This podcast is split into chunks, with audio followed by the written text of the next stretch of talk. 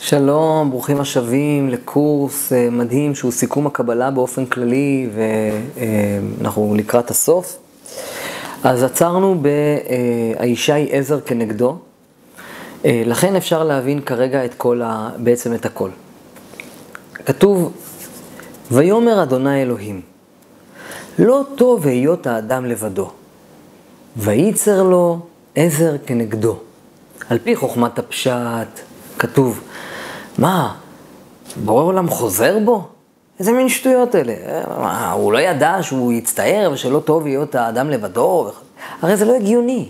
הרי זה לא הגיוני שהוא לא ידע. הוא בורא עולמות. אז מה, מה הכוונה? עזר כנגדו. הכוונה, ויאמר השם אלוקים, לא טוב היות האדם לבדו, לא טוב היות החסד לבדו. החסד הוא לא חסד גמור בלי הגבורה, ולכן הוא ברא לו עזר כנגדו, כדי שהלחם לא יהיה לחם חסד, אלא לחם עבודה, ולחם עבודה הוא לחם מושלם ושלם. כמו שלמדנו בשיעורים הקודמים, ועכשיו תלמידים יקרים, הכל מתחבר לכם. לכן עזר כנגדו, האישה היא, ו, ועכשיו מה הכוונה עזר כנגדו? או שהיא תהיה עזר, האישה, או שהיא תהיה נגדו. מה זה עזר כנגדו?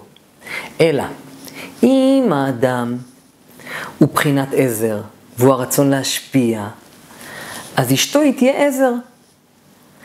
הם, היא תעזור לו לעשות את הדבר הזה, להשפיע, והם יחיו בגן עדן.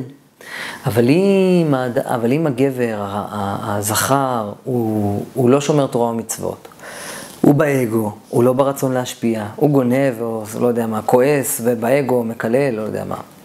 אז היא תהיה נגדו. מה זה היא תהיה נגדו?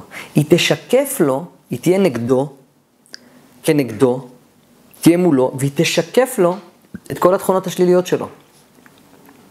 ואז הוא יסבול מזה, ואז יכול להיות אחת משלוש אופציות. או שהוא יחזור בתשובה.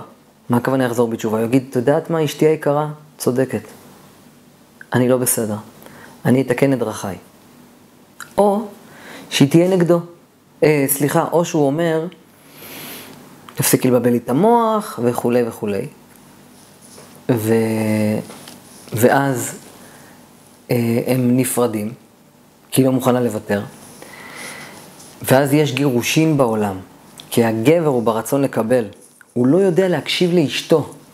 הוא לא יודע להיות בחסד. הרי הבורא ברא את האישה כדי שהגבר ידע להתנהג בחסד בתוך הבית, ואם הוא יתרגל להתנהג בחסד בתוך הבית, אז אשתו תהיה מאושרת שבאדם, הוא יתרגל, זה, זה כמו מעבדה קטנה, הבורא ברא לנו מעבדה קטנה בתוך הבית, בית פרטי, שאתה חי עם אשתך, ואתה צריך להיות בחסד, ועל ידי זה שאתה בחסד עם אשתך, אתה מתרגל להתנהג בחסד, ואז כשאתה יוצא מהבית, אתה, אתה נשאר עם החסד בעולם.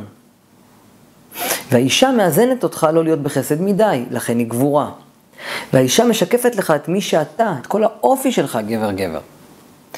ולכן, אם אתה תקבל את השיקוף ממנה ולא תילחם בזה, אתה תהיה גבר מאוזן, גבר שלם, גבר טוב.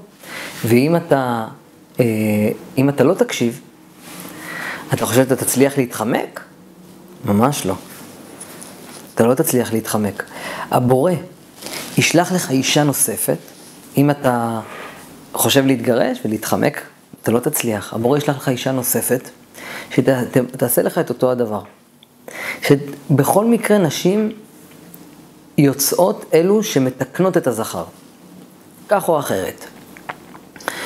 ואז שלוש אופציות, או שהגבר מתקן את דרכיו ויש שלום בבית, או שהגבר בורח, או שהגבר נשאר ואז הוא חי בגיהנום בגלל התכונות השליליות שלו.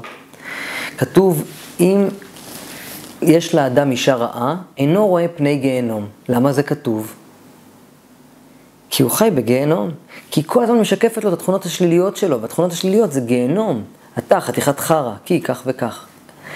ולכן כתוב שאם איש ואישה זכו, יש שכינה ויש שכינה ביניהם, כלומר הם, הם, הם, הם בתורה, לכן האישה החרדית יושבת בבית, והגבר הולך ללמוד תורה, את הרצון להשפיע. וכשהם הם, הם חיים על פי הרצון להשפיע ועל פי האיזון, כי התורה היא איזון והיא ברצון להשפיע והיא רק דבר טוב, רק דבר טוב. עזבו את כל מה שלמדתם על החרדים. לכן, כשאנחנו ברצון להשפיע, הגבר נמצא ברצון להשפיע, אז הם איש ואישה, אבל אם הם לא, אם אין ביניהם את הרצון להשפיע, אז היוד וההי יוצאים החוצה והם אש ואש והם במריבה אחד עם השני. ולכן לכן אישה צריכה לטבול במקווה, כדי שלא יהיה לה דם, כדי לטהר את הדם שלה, על ידי, סופרים שבעה ימים, מתארים את הנשמה על ידי שבעה ימים, ואז טובלים במקווה, מקווה זה חסד, כדי שיהיה חסד בבית, כדי שישלוט אנרגטית, כדי שאנרגטית ישלוט בנו בבית, החסד ולא הדין. אלו הטקסים הללו, שאנחנו כל כך אה, אה, נגאלנו מהם בתור חילונים, כשלומדים את זה לעומק, אנחנו אומרים, בואנה, אצל החרדים יש משהו. ואנחנו כל הזמן ברחנו לחוכמות אחרות.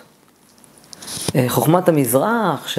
או הרוטה, לטהר את הבית עם כל מיני דברים, ולטבול את ה... לשטוף את, הם... את הבית עם מי ים, הכל אמת, הכל אמת. אבל יש פה מצווה מדהימה. ו... וכך כל מצווה ומצווה, בעומק שלה זה שלום. ושלום זה ואהבת לרעך כמוך, זה השלום והחיבור בינך לבין רעך. זה הסוד הקבלי בין איש לאישה. עכשיו שימו לב לדבר מדהים. איש הוא רוח, אישה היא נפש. הרוח נמצאת, בק... הרוח נמצאת, רגע שנייה, הנפש נמצאת בכבד והרוח נמצאת בראש.